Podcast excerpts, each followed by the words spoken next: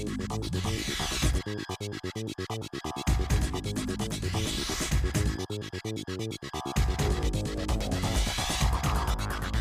guys, kembali lagi di program Limus Liputan Informasi Musik. Dan tentunya berbagai macam informasi yang akan Anda dapatkan dari artis dalam negeri Ataupun dari penyanyi luar negeri. Dan apa kabar semuanya? Semoga dalam keadaan sehat dan selalu ceria dan semangat semuanya Kali ini Limus akan membagikan informasi dari Bonita Dan ada juga dari luar negeri dengan Katy Perry dan ada juga kabar Kang Daniel yang memecahkan rekor solois dengan penjualan album terlaris. Oh ya, ada juga informasi dari luar dunia musik yang kabarnya itu juara dunia e-sport meraih uang lebih besar daripada Djokovic dan Tiger Woods.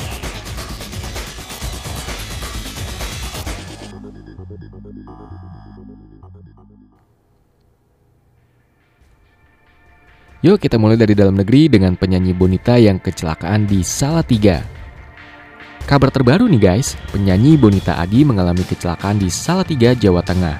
Dan akibat kecelakaan tersebut, Bonita harus dirawat di RSU Salatiga.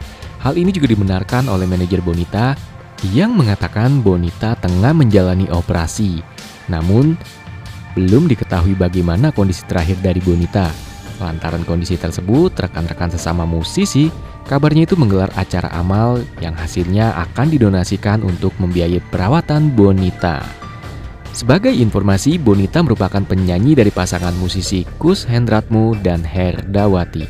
Selama berkarir, Bonita yang identik dengan musik folk telah merilis dua album, yaitu album Bonita di tahun 2003 dan album Laju di tahun 2009.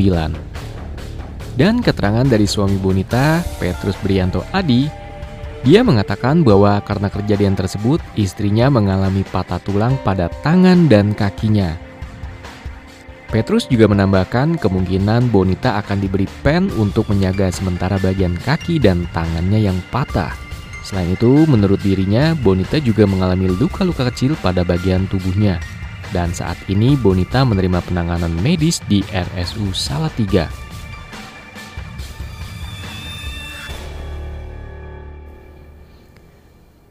Selanjutnya ada kabar lagu Dark Horse milik Katy Perry yang dinyatakan sebagai menjiplak. Setelah melalui persidangan selama sepekan, juri di pengadilan California memutuskan bahwa lagu Dark Horse milik Katy Perry melanggar hak cipta karena menjiplak. Perry kabarnya itu digugat oleh rapper musik rohani Marcus Gray yang menuduh Dark Horse mirip dengan lagunya Joyful Noise. Dan secara khusus, rapper yang menggunakan nama panggung Flame itu menuduh produser Dr. Luke menggunakan beat Joyful Noise untuk lagu Dark Horse. Dan dalam persidangannya, Perry dan Luke bersikeras bahwa mereka belum pernah mendengar Joyful Noise. Sementara itu, dari pihak Gray, mereka menyatakan lagu tersebut memiliki ceruk pasar tertentu dan Gray juga mengatakan Perry dan Luke bisa saja mendengar lagu itu di Grammy Awards atau menontonnya di YouTube atau MySpace. Sementara dari pihak tergugat sendiri, mereka itu berusaha untuk mematahkan argumen penggugat dengan menyatakan beat tersebut sudah ada sebelumnya. Dan pihak Perry dan Luke memanggil pakar untuk mendengar secara langsung ada tidaknya kemiripan dari lagu tersebut. Beberapa kejadian juga mewarnai persidangan, contohnya ketika Katy Perry menawarkan untuk menyanyikan lagu itu secara langsung meskipun sound system di sana itu tidak memadai.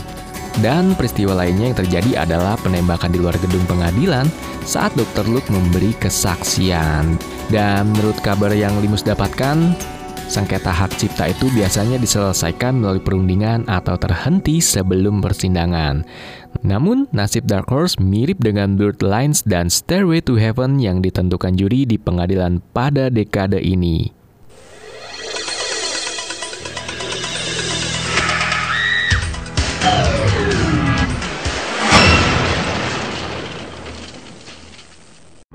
Eits, jangan ke mana-mana dulu karena ada info dari Kang Daniel yang memecahkan rekor solois dengan penjualan album terlaris. Yep, bener banget, mantan member One One, Kang Daniel baru saja memecahkan rekor baru lewat album debut solonya hanya dalam waktu satu hari. Gokil, ini keren banget gak sih guys? Dan pada hari ini pukul 7 waktu Korea Selatan, satu hari setelah album Kang Daniel yang berjudul Color On Me tersedia secara fisik alias offline dan album tersebut langsung terjual 342.218 kopi loh guys. Angka tersebut itu membawa Color On Me mencapai peringkat pertama di tangga album harian Hanteu dan memecahkan rekor satu hari untuk artis solo. Wow, salut untuk Kang Daniel. Dan total penjualan album selama satu hari itu juga membawa Kang Daniel ke posisi kedua dalam daftar artis solo terlaris dalam satu pekan. Sebelumnya, Kang Daniel menjadi berita utama setelah ia mendapatkan lebih dari 450 pre-order untuk albumnya tersebut dalam waktu satu minggu. Dan kabarnya jumlah itu belum pernah terjadi sebelumnya untuk artis solo pria di industri musik K-pop. Ayo bagaimana ada yang mau menyaingi rekor dari Kang Daniel? Dengan melampaui lebih dari 340 ribu sekian-sekian kopinya? Well, Limus tunggu ya. Dan info terakhir di Limus episode kali ini, juara dunia e-sport yang meraih uang lebih besar daripada Djokovic dan Tiger Woods nih guys. Jadi kabarnya itu fakta mencengangkan ditorehkan oleh atlet e-sports asal Amerika Serikat, Kyle Giersdorf, yang usai menjuarai Piala Dunia Fortnite. Nama populer dari Kyle ini ternyata itu Bugha. Ia berhak menerima hadiah 3.025.900 dolar Amerika Serikat atau setara dengan 42 miliar rupiah dengan menjuarai nomor solo Piala Dunia Fortnite edisi pertama. Dan kabarnya itu, remaja yang berusia 16 tahun itu sukses mengungguli Jaden Asman, atlet esports asal London, Inggris yang menduduki posisi runner-up. Dan saat namanya diumumkan sebagai pemenang Piala Dunia Fortnite, Bukha berdiri seraya tertawa sambil menggelengkan kepalanya. Wow, 3 juta dolar Amerika Serikat guys. Itu bisa beli apa ya? Deng-deng, rendang, atau mungkin sate? Atau papeda bisa bertahun-tahun? Dan saat diwawancari oleh BBC, Buha memastikan akan menyimpan sebagian besar hadiah yang diterimanya. Jika dihitung-hitung, hadiah uang Buha dari Piala Dunia Fortnite lebih besar ketimbang yang diterima petenis Serbia Novak Djokovic atau pegolf Amerika Serikat Tiger Woods.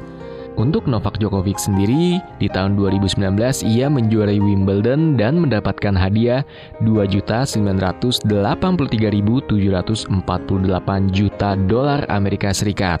Dan Tiger Woods sendiri, di tahun 2019 ini ia menjuarai ajang Golf Master dengan hadiah 2.070.000 dolar Amerika Serikat. Semoga informasi ini dapat memberikan semangat untuk para atlet esports Indonesia agar dapat membawa Indonesia di ajang e-sport internasional. Oke guys, itu informasi terakhir. Semoga bermanfaat. Terima kasih juga untuk sumber-sumber yang telah menerbitkan atau menayangkannya di website-website kalian dan Limus mengucapkan terima kasih dan menuntun Arwan pamit. Ciao guys.